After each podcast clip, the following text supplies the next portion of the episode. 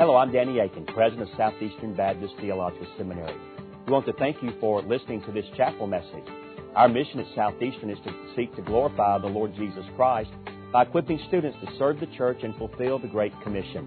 We hope that you enjoy this chapel message and that you will visit our website. It's www.sebts.edu. There you can learn more about our school and what the Lord is doing here. We hope you enjoyed the message. Thank you for being a part of what we're doing here. So good to see you today, and I thank you for that introduction and, and welcome. It is a privilege for me to get to be here with you today. And uh, today I have a challenge because uh, as with all preachers, I've got about 35 minutes or so, and I have a lot on my heart that I want to share with you. Some of it involves, uh, as you heard Dr. Akin refer to our son Trey. I'm going to tell you some of his story. But if you have your Bible, would you go ahead and open to John chapter 11? And uh, go ahead and open there real quickly. And uh, I'm going to get to John 11 in just a moment. But uh, Dr. Akin kind of shared a little bit of my of, of, of my background. But I was saved as a 16 year old. I went to uh, a Christian school in San Antonio, Texas. I grew up. My dad's in the ministry. He was he served on churches for a number a number of years, but uh, has been in full time evangelism now for over 30 years, and uh, does a great job with that. But when I was 16 years old, I realized I'd never given my life to Christ, and so I surrendered my heart to the Lord. And uh, as a junior in high school, then the very next year, I felt God calling me to the ministry and I ended up in Oklahoma. And uh, I never thought I'd be in Oklahoma, but I went up there at Oklahoma Baptist, found my wife. We've been married for 15 years, as you heard, five children. And uh, God has been so very, very good to us. I've been pastoring at First Baptist Newcastle. Does anybody know where Newcastle is? Let me see. Okay, good. Three of you. Excellent. Wonderful. Yes. Uh, Newcastle. I've been pastoring there for over five years. And God has really blessed our church. We've seen a number of people come to know Christ, and, and we continue to uh, hopefully make disciples of all nations. But my life has taken a bit of a turn, and uh, some things have happened in our lives that we never foresaw, we never anticipated. And I know that in this room, we all come from different backgrounds. Some in here are seminary students only. Uh, some are pastoring or in ministry or church planting or professors or maybe here visiting. Uh, some in here are married, some have children, some have grand, grandchildren. We all come from different places in our, in our lives and, and here today. But I want to talk to you today about something that I think we all need to be reminded of, something that God has taught me uh, in the last couple of years. We, uh, our son Trey was born in 2006. And Trey was born, as one of our other sons was born, uh, as what they call the bubble boy disease. Trey was born without an immune system, no ability to live in the outside world. Trey had to have a bone marrow transplant when he was a baby. Our oldest daughter at the time, Brittany, who was five, donated bone marrow for Trey in an effort to give him an opportunity to have a chance to live in the world. Trey received chemotherapy as a baby. His immune uh, wiped out all of his cells. Uh, Brittany gave bone marrow, and uh, Trey was in the hospital for about three months, and everything appeared to, to be working. Trey lived a normal, healthy life for six years. He developed a, a pretty strong immune system, all things considered. But in 2012, Trey started kindergarten. He was five years old, or six years old, and uh, Trey began to get sick within the first month of, of kindergarten. We weren't sure what was going on, but he wasn't getting well, so we ended up taking him to several doctors, and we discovered very quickly that Trey had developed a, a problem related to his blood, to his cells. And in 2012, the worst news possibly could have come to us. We found out that Trey had developed a very rare form of leukemia, what they call large granular leukemia. And Trey was in need of another bone marrow transplant. And so, again, long story short, but Trey received another bone marrow transplant in December of 2012 as a six-year-old, again from his daughter, from our daughter, his sister, Brittany. And uh, things looked to be going well. Trey went through another round of chemotherapy the high, most high dose chemo you can receive, wiped out all of his cells. He received, received Brittany's bone marrow again. And in January, things appeared to be going well. But from January to September of 2013, Trey fought very hard. He battled every single day. And those cancer cells that we hoped to wipe out and eliminate ended up coming back, and they came back stronger than ever. And so for the next several months, Trey bravely fought uh, cancer. And you're going to hear more about this at the end. But Trey earned the nickname Super Trey because he fought with such endurance and courage and strength. But on September the 1st of 2013, the Lord called Trey home. And as you can imagine, for the last year, our lives have been uh, in a series of, of moments of healing. We have had the highest of highs and the lowest of lows. But what I want to talk to you about today is the purpose of God. Because many of you are like me in here. I, I've sat by the bedside of someone who's lost a loved one. I've consoled. I'm doing a funeral tomorrow for a man who uh, died tragically from, from, lung, from lung disease. I, I've been on the side of ministry. But I'm telling you, when you sit on the bedside of your seven year old son who's getting ready to step into eternity, and you know you won't see him on this side of eternity again, boy, you find yourself oftentimes ill prepared for that. And the Lord has been growing us in some significant ways over the last two years. Selfishly, I wish my son were here. I ran the Chicago Marathon in his honor, and I, and I tried to run with the strength and the endurance that he exhibited, exhibited to me in his journey. But nonetheless, I have discovered something about the purpose of God, and I want to share with you from John chapter 11 this morning. Because one of the things that my wife and I and our family have come to discover is at the end of the day, either we trust God or we don't. In a sinful, fallen world, bad things are going to happen. In a sinful, fallen world, hard things are going to happen. And sometimes, even as Christians, we pray for good things. It was a good thing for us to pray for our son to be healed, and we've prayed for many other things in our lives, for good things. And when those things don't happen as we think they ought to, we find out in those moments what we really believe about the God that we serve and we follow. Now, these songs that we sang this morning, I didn't know what they were going to be singing, but it's interesting that we focused on the cross and the resurrection. Because truly, had Jesus Christ not been raised from the dead, then our faith and our preaching is in vain. Amen? Had Christ not been raised, then everything that we do is in vain. And the resurrection has taken on even more meaning, new meaning to me, in, important meaning in my life in the last couple of years. And I'm going to share why from John chapter 11. But let me just ask you a question as we get started this morning. Here's the question What is the purpose of your life? What is the purpose of your life? Now, for us as Christians, all of us would probably say, well, the ultimate purpose of our life is to bring glory to God. We would say that. And boy, I would have said that many, many times for many, many years as a Christian. But what I've discovered is that is true. The purpose of our life is to bring glory to God. But this is the reality. God likes to bring glory to himself, often in ways that we don't necessarily understand, often in ways that are hard or difficult. You see that all throughout the scripture.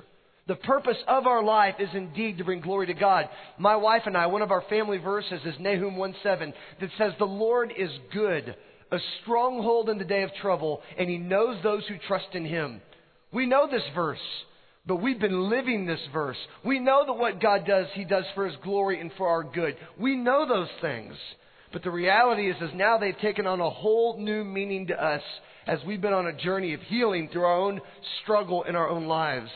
We've discovered that yes, the purpose of our life is to bring glory to God, but this has been a journey that God has taught us through some difficult things. We come to John chapter 11. John 11 is a very familiar passage of Scripture. And if I were preaching as I normally do, preaching expositionally, expository preaching, we would have been walking through the book of John. We'd all have the context and the background, but we don't have time to go into all of that this morning. But we know this, that in John chapter 11, Jesus is coming to the end of his earthly ministry and getting ready to head toward Jerusalem, where of course he's going to be crucified and raised from the dead. So we come to John 11, and Jesus is getting ready to do one of his final miracles perhaps the greatest earthly miracle he did before being crucified and raised back to life. This powerful miracle Jesus did, as with all of his miracles, was to teach a lesson, was to teach something about himself. We know that Jesus did miracles, yes, to show his power over earthly things, but ultimately his power over all things. And so today, what I want to talk about is the prevailing purpose of God. I want us to think about why God does what he does and how we can learn to embrace what God does by faith. Look at John chapter 11 and look at these first few verses. John 11. It says, Now a certain man was ill, Lazarus of Bethany, the village of Mary and her sister Martha. It was Mary who anointed the Lord with ointment and wiped his feet with her hair, whose brother Lazarus was ill. So the sisters sent to him, saying, Lord, he whom you love is ill. But when Jesus heard it, he said, this illness does not lead to death.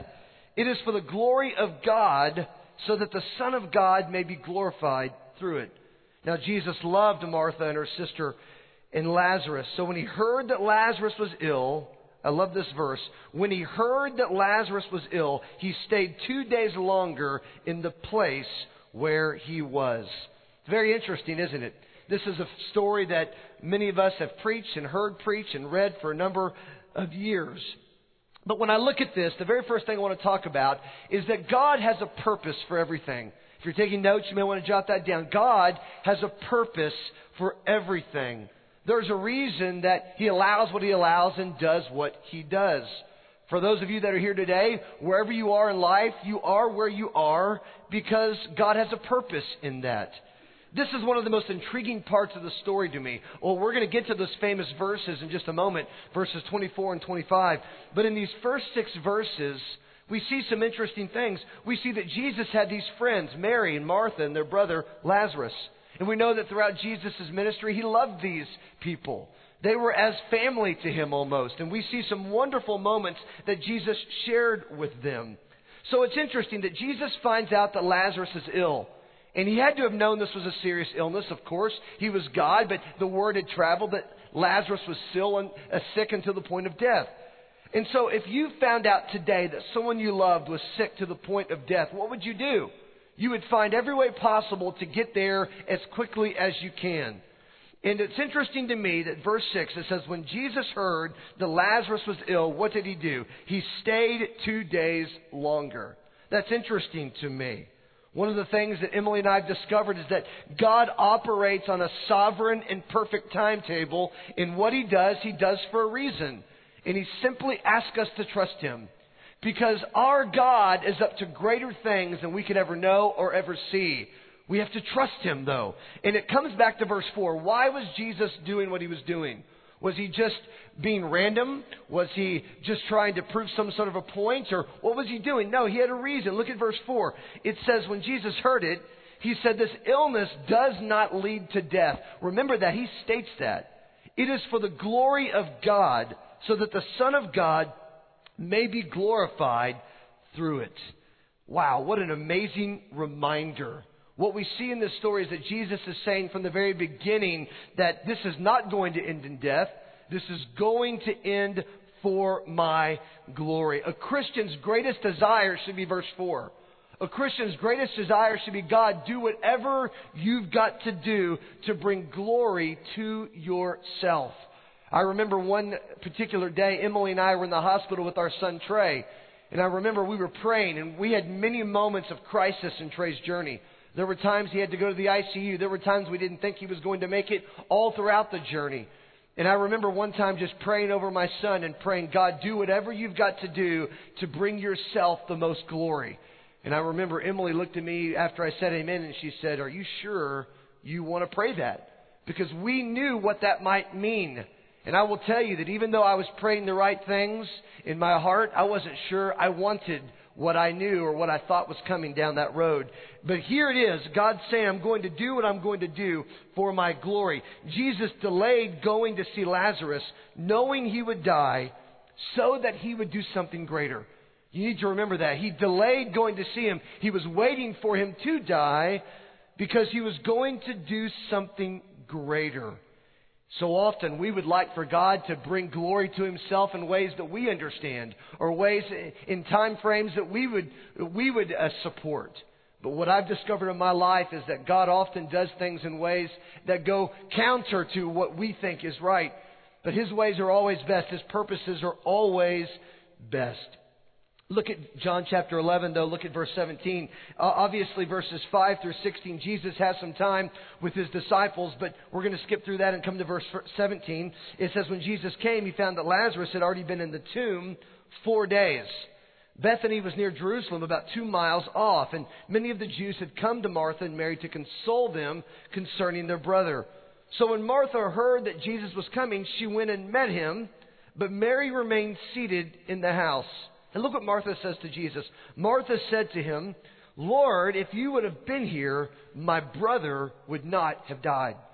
Something that I've discovered and continue to discover is that God's purpose, yes, He has a purpose for all things, But his purpose for us as Christians must be embraced by faith.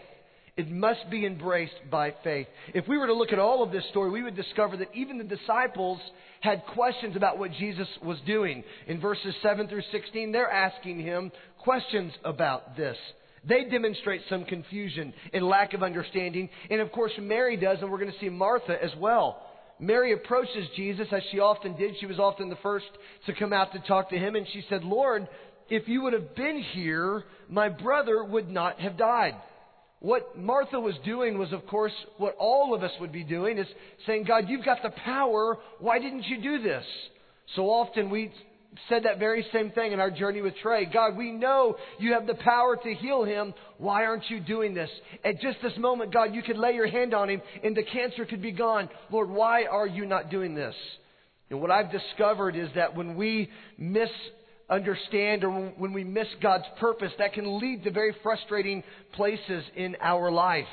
When we walk by sight instead of by faith, we'll live in a constant state of frustration with God. As a pastor, I deal with this all the time with people who say, Jeremy, I prayed about this and this didn't happen. Why not? Or Jeremy, this happened and, you know, all of these kinds of things. And I've counseled people. I've given them the right answers.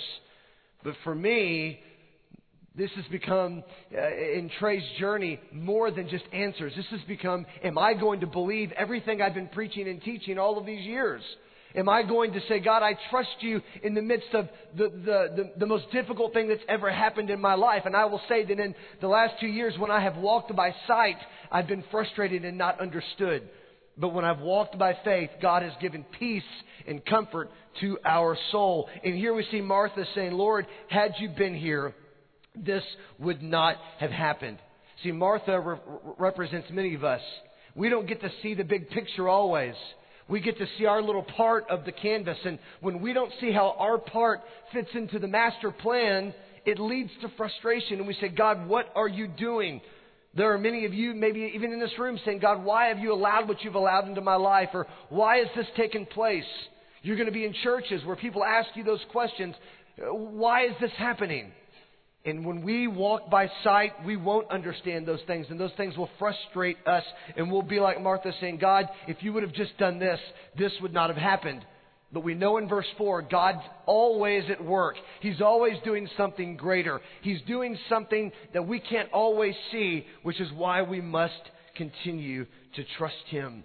So Martha says to him, Lord, if you would have been here, my brother would not have died. Look at verses 22. He says, but even, she says, but even now I know that whatever you ask from God, God will give you. Again, Martha's saying the right things, and we often say the right things, but in her heart, there was still some unbelief, as we're going to see. Jesus said, Martha, your brother will rise again. Jesus was testing her, and Martha said to him, Oh, I know he will rise again in the resurrection on the last day. But look at this, and we're going to come back to this at the end. But Jesus said to her, I am the resurrection and the life. Whoever believes in me, though he die, yet he shall live. And everyone who lives and believes in me shall never die. He says, Martha, do you believe this?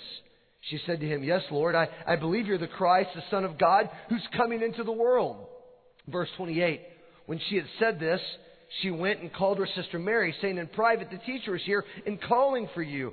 And when she heard it, she rose quickly and went to him. Now, Jesus had not yet come into the village, but was still in the place where Martha had met him. When the Jews who were with her in the house, consoling her, saw Mary rise quickly and go out, they followed her, supposing she was going to the tomb to weep there. Now, when Mary came to where Jesus was and saw him, she fell at his feet, saying to him, Lord. Again, she said the same thing that Martha did. Lord, if you'd have been here, my brother would not have died. When Jesus saw her weeping and the Jews who had come with her weeping, he was deeply moved in his spirit and greatly troubled. And he said, Where have you laid him? And they said, Lord, come and see. And Jesus wept. So the Jews said, See how he loved him. But some of them said, Could not he who opened the eyes of the blind man also have kept this man from dying? Jesus is doing something here. He's teaching something.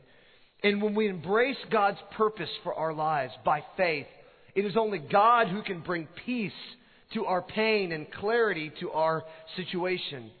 Two things I've discovered in this fallen world. Number one is in a sinful fallen world, bad things are going to happen. In a sinful fallen world, yes, even to you as a Christian, your worst nightmare can come true. It's, it could happen in a fallen world. We, we often think sometimes we as Christians might be exempt from trials and difficulties. In a sinful, fallen world, things are going to happen. Bad things are going to happen. But here's the second thing I've discovered. Our God, our sovereign God, who not even a blade of grass moves without his permission, is in control of all things. Amen? He's in sovereign control of all things. But as I've looked at this passage, and I've seen it a number of times, I love this because Mary comes out and she falls at Jesus' feet and she says, If you would have been here. Again, same thing that Martha said from a broken perspective, though. Lord, if you would have been here, my brothers would not have died. How many times have you heard people say, Lord, if you would have done this, this would not have happened. If you would have done this, this would not have happened. And we found ourselves questioning and wondering, God, where are you? And behind all of it, God is orchestrating a plan that while not it make, may not make sense to us right now, in the end it will. And here Jesus looks, and it says in verse 33, when he saw her weeping and the Jews who had come weeping, look, he was deeply moved. I love this about Jesus. I love this about our God. It says he was moved in the spirit and troubled. And of course, the famous verse, John 11:35, it says Jesus wept. And we know that Jesus did not weep as they were weeping. Jesus wasn't grieving because he didn't have hope. You think about this for a moment. Jesus knew what he was about to do. Jesus knew he was about to raise Lazarus from the dead, so why in the world would Jesus, the Son of God, who was about to perform one of his greatest earthly miracles, why would he weep? And this is what the Lord has spoken to me through his word and this truth. Yes, Jesus weeps over our unbelief. And yes, he weeps that they were still doubting. This was a, a, a, definitely a lesson in faith. But I'm convinced with all of my heart that Jesus was weeping because he hates the effects of sin on a fallen world way we do. Jesus one day is going to make all things right in what's called the new heaven and the new earth where all sin is wiped away and done away with forever. God does not enjoy our pain. God doesn't enjoy uh, allowing us to be inflicted. He doesn't allow seeing the, uh, He doesn't allow, or He doesn't enjoy watching the effect of sin uh, grieve us as we watch our loved ones suffer. God doesn't enjoy our pain. He wants to make all things new, and He will make all things new, so He weeps with us. On September the 1st, 2013, could God have healed our son? Emily and I believed even after Trey breathed his last breath, God could raise him right there. We, we knew God could do it. But in those moments, what I have discovered is that God was weeping alongside of us, grieving with us, reminding us that one day He will make all things new. And we see the Lord weeping here with them. God sees our pain. He knows our pain. He feels our pain. Hebrews says He suffers alongside of us. He weeps with a purpose. Jesus, of course, the master, uh, setting the example of our lives. When he was on the cross, he said, My God, my God, why have you forsaken me? Yes, we know he wasn't forsaken, but he declared he felt forsaken. I love what Charles Spurgeon said. He said, There are seasons when the brightness of our Father's smile is eclipsed by clouds and darkness. But let us remember that God never does really forsake us. O thou poor distressed soul who once lived in the sunshine of God's face, but art now in darkness, remember that he has not really forsaken thee. God in the clouds is as much our God as when he shines forth in all the luster of his grace. Amen.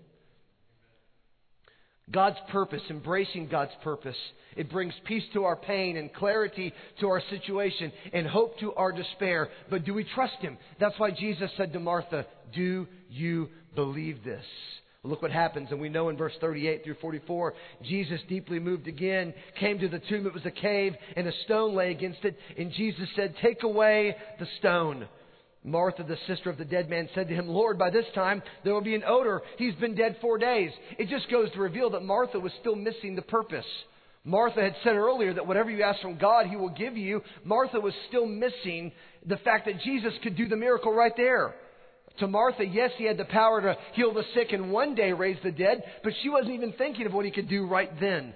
Jesus said to her, Did I not tell you that if you believed, you would see the glory of God? So they took away the stone. Jesus lifted up his eyes and said, Father, I thank you that you have heard me. I knew that you always hear me, but I said this on the account of the people standing around, that they may believe you sent me. When he said these things, he cried out with a loud voice, Lazarus, come out. The man who had died came out, his hands and feet bound with linen strips, and his face un- unwrapped with a cloth. And Jesus said, Unbind him and let him go. Wow. What a powerful scene. But I want you to keep it all in perspective. What had Jesus just told Martha in verses 24 and 25? He said, I am the resurrection and the life. In other words, Jesus did this miracle, of course, to validate what he was saying earlier. We know that Jesus did all earthly miracles, not only to show his power over the physical world, but his power over all things, even death. And one of the things that Emily and I have discovered, and I know you continue to discover, is that God's purpose does prevail over all things, even death. Because in Christ, He is the resurrection and the life. Jesus did this miracle to show His power. He waited for Lazarus to die, not because He didn't care, but because He was up to something greater, something eternal. He had a purpose, and His purpose showed His power over all things. Let me wrap this up. Back in verse 22, remember what Martha said. She said, Even now I know that whatever you ask from God, He will give you. It's a great statement. But she was obviously still missing it because in verse 39, she said, Lord, there's going to be an odor. He's been dead. She wasn't even thinking about what he was going to do. But in verses 24 and 25, remember what Jesus said? He said, Martha, your brother will rise. And, and, and Martha said, Oh, I know he will rise on the last day. And that was a true statement because Lazarus was going to be raised, but he was going to die again. Jesus was the only one we know to be raised, right, to never die again. But Jesus says in verse 25, and listen, I am the resurrection and the life. Whoever believes in me, listen, though he die, yet he shall live. And everyone who lives and believes in me shall never die. Jesus is raising Lazarus validated that statement. He was living proof that he alone could make that declaration. It reminded me of when he healed the paralytic and, and he said, Your sins are forgiven. And they said, Who are you to forgive sin? Only God can forgive sin. And Jesus said, So that you may know the Son of Man has the authority to forgive sin. I tell you to rise, get up, and walk. And the man rose and walked. Jesus did his earthly miracles to show his greater power over eternal spiritual things. But I want you to hold on to verses 25 and 26 and turn to John chapter 5. And I want to close by telling you about how this has been special in our life. John chapter 5, look at verse 24. Let me begin to wrap this up. God has a purpose in all things. His purpose must be embraced by faith. His purpose prevails over all things. But John 5:24, you know this verse. But I want to tell you how this verse came to life for me. John 5:24, truly, truly, Jesus said, I say to you, whoever hears my word and believes him who sent me, listen, has eternal life. He does not come into judgment, but he has passed from death to life. From death to life. This is the essence of the gospel. This is what we're doing as Christians, as church planters, as missionaries, as pastors. We're calling people from death to life. Amen? Only Jesus can set someone free. Yes, the resurrection was an event and the crucifixion, those were events. And our faith is not in the events. They're in the one the events point to. In Jesus, back in John chapter 11, he said, Martha, stop looking down the road. Stop looking to a future resurrection. Jesus said, look at me. He said, I am the resurrection. The one who is the embodiment of all of this is right in front of you. He says, I'm the resurrection. I'm the life. Whoever believes, look, in me, though he die, yet he shall live. And everyone who, and he says, and everyone who lives and believes in me, I love this, shall never, ever die. Our son Trey, on January the 8th of 2013, was in the hospital with my wife Emily. My son Trey has always had a sensitive heart to the Lord and to the gospel. Trey was the kind that was always thinking about the Lord, and he, was, he would love to sing praise songs, and he loved to hear Bible stories. On January the 8th, though, he was laying in his bed, and Trey had trouble sleeping at night. And that particular night, Emily had put him to bed and gone over to lay on the couch where she was sleeping. And she woke up sometime later and she looked over and Trey was laying awake in his bed as he often did. And, and remember this, he was six years old when this was taking place. He was laying in his bed awake. Emily went over and laid beside him, and they began talking. And somewhere in that conversation, Trey said to Emily, he said, Mom, am I going to die? That's a hard question when you know as a parent that the reality of death is, is a significant possibility for what he was facing. And Emily, God gave my wife some tremendous words in, in our journey to our son. Emily said to Trey, she said, Trey, well, you're not going to die until the Lord's done with you here on earth. And Trey looked at her as a six year old and said, Mom, but I'm not a Christian yet. I've, I, have never asked Jesus into my life. And so they began talking about that as we had done with Trey many, many times. And on January the 8th, Emily began to share once again with Trey the power of the gospel. And that night, something was special. That night, the Holy Spirit was really at work in Trey's life. And Trey repented of his sin. He confessed Christ as Lord. And that night, he invited Jesus to save him. There was a phrase that really connected with Trey, and it was the phrase boss. It's communicating Lord and Master to a child is hard, but Emily said, You need to ask Jesus to be the boss of your life. And that really connected with Trey. So much so that it's on his tombstone where it says, Ask Jesus to be the boss of his life, January 8th, 2013. And that night, Trey passed, listen, from death to life in that hospital room. I remember getting a phone call that night at 11, and I was frantic. I grabbed my phone because whenever I'd get calls that, light, uh, that late at night, it often wasn't good. And I remember answering, and I heard sweet little Trey's voice on the other end of the line. It said, he said, the very first thing, I said, hello, and he said, I'm a Christian now. And I said, what? He said, I'm a Christian now. And the next thing, he handed the phone to Emily, and she told me the story. And she told me how Trey came to know Jesus Christ as his Lord and Savior that night. Well, throughout Trey's journey from January to September, there were times that Trey didn't want to do something. And we'd say, Trey, who's your boss? And he'd say, Jesus, right? When he didn't want to take his medicine, Trey, who's your boss? Jesus. Trey spent over 280 days or so in the hospital between 2012 and 2013 as a six year old. He fought with heroic strength, strength only God could give. We talk about one of God's special graces to us was the way Trey handled suffering. Oh, he had moments where he was the typical six and seven year old for sure. But without question, he handled it with strength that God would give. That was one of God's grace, graces to us. And I've discovered that if the only reason for Trey's suffering, if God's purpose in his suffering was for him to find Christ, then it was worth it. If that was the only reason he suffered, it was worth it. So in September, Emily had come home for the weekend. We never left Trey uh, by himself with somebody else. Emily's father in law had gone up, but Emily wanted to come home for the weekend so we could be there with our other four children. They were getting ready to start school and had some activities, and we both wanted to be there. And so we sent our father in law, who's the next best thing, and Trey loved loves Emily's dad, loved Emily's father. He was there. When Emily left Trey on Friday, he was doing pretty good. The doctor even came by and said, This is how I like to see Trey. We got a call in the middle of the night on Saturday night, and the, and the, the nurse was saying, I'm not trying to alarm you, but Trey's progressed He's not doing very well. We think you ought to come back. So Emily and I drove in the middle of the night. We got to the hospital. We left at about 3 a.m. and got there at about 6 a.m. or 2 a.m. and got there at 5 a.m. I can't remember. We got there to assess the situation, and once we realized how serious it was, we called back to Newcastle, which is about three hours away, and we said, we said, could, we asked our neighbor if she could bring her other children to Dallas because we knew that things were progressing. There was a good chance Trey was getting ready to go and be with the Lord. And I'm telling you, all the seminary, all the pastoring, all the counseling, all the years of all that I've done, nothing could prepare you for that moment of standing there around the bedside of your seven year old son at this point who you knew was getting ready to step into eternity. And I've always had a special love and connection to Trey, and this, this was difficult beyond words. So here we are in the hospital room. Our children have now arrived, and our doctor said at some point today, Trey is going to die. Of course, we knew that he wasn't going to die, he was about to live. That's what we knew. Because Jesus is the resurrection and the life. So there we are around his hospital bed, and, and things were getting pretty serious.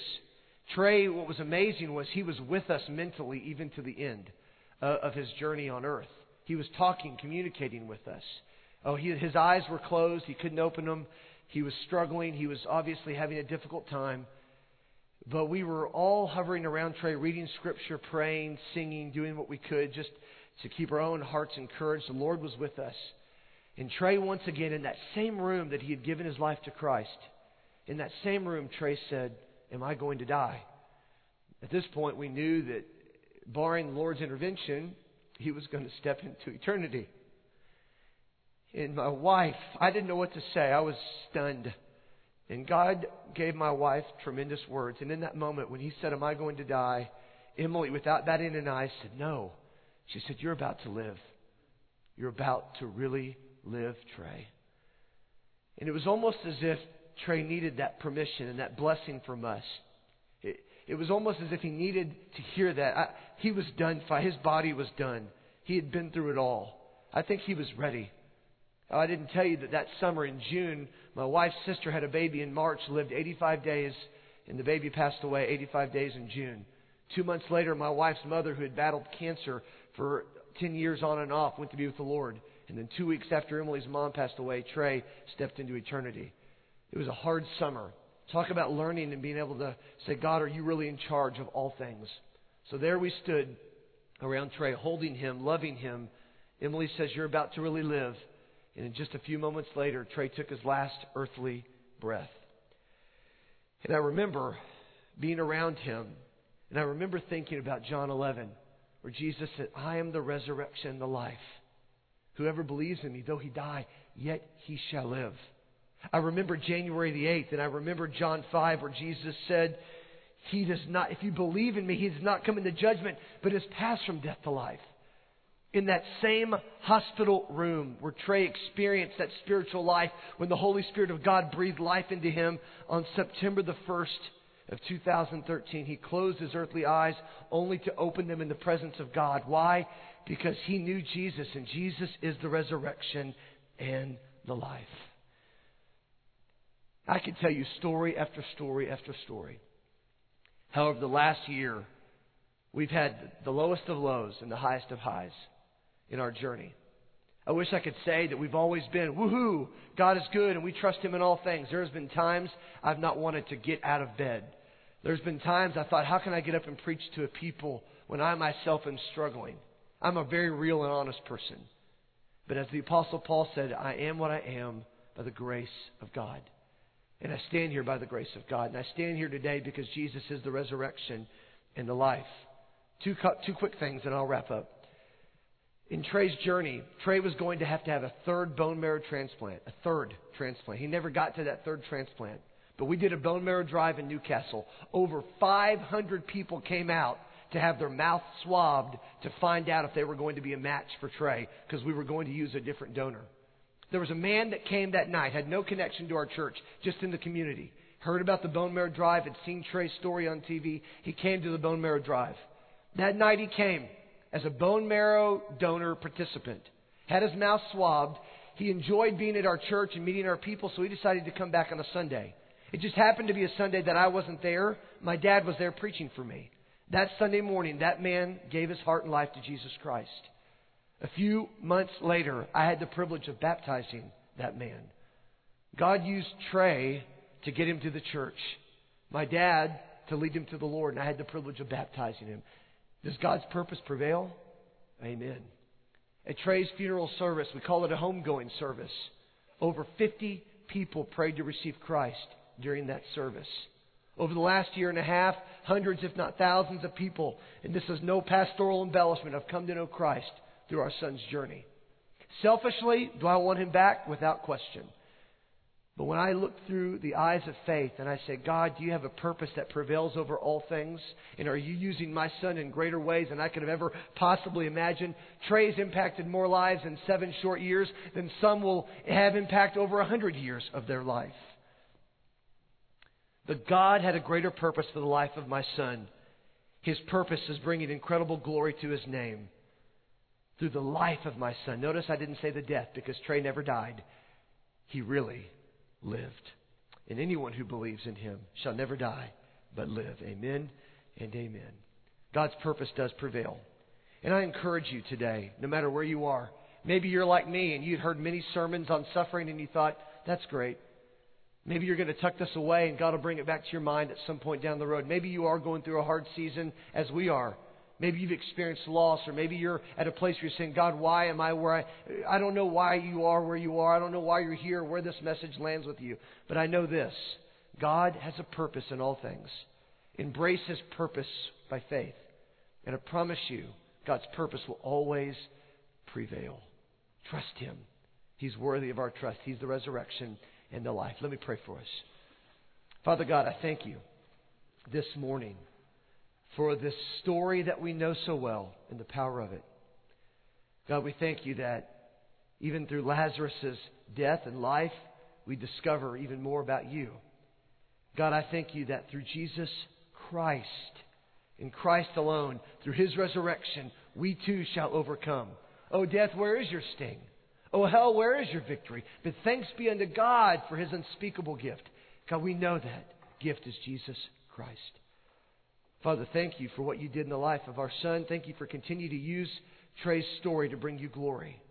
Help Emily and I and our family to continue to embrace that by faith and continue to point a lost and dying world. As we heard earlier in Boston, so many who don't, who've never experienced passing from death to life. God, use us to preach the good news of Jesus Christ and watch many, many more come from death to life. And God, one day we long to be with you in the new heaven and new earth with every brother and sister in Christ from every age, celebrating, God, your purpose, your prevailing purpose in and through all things.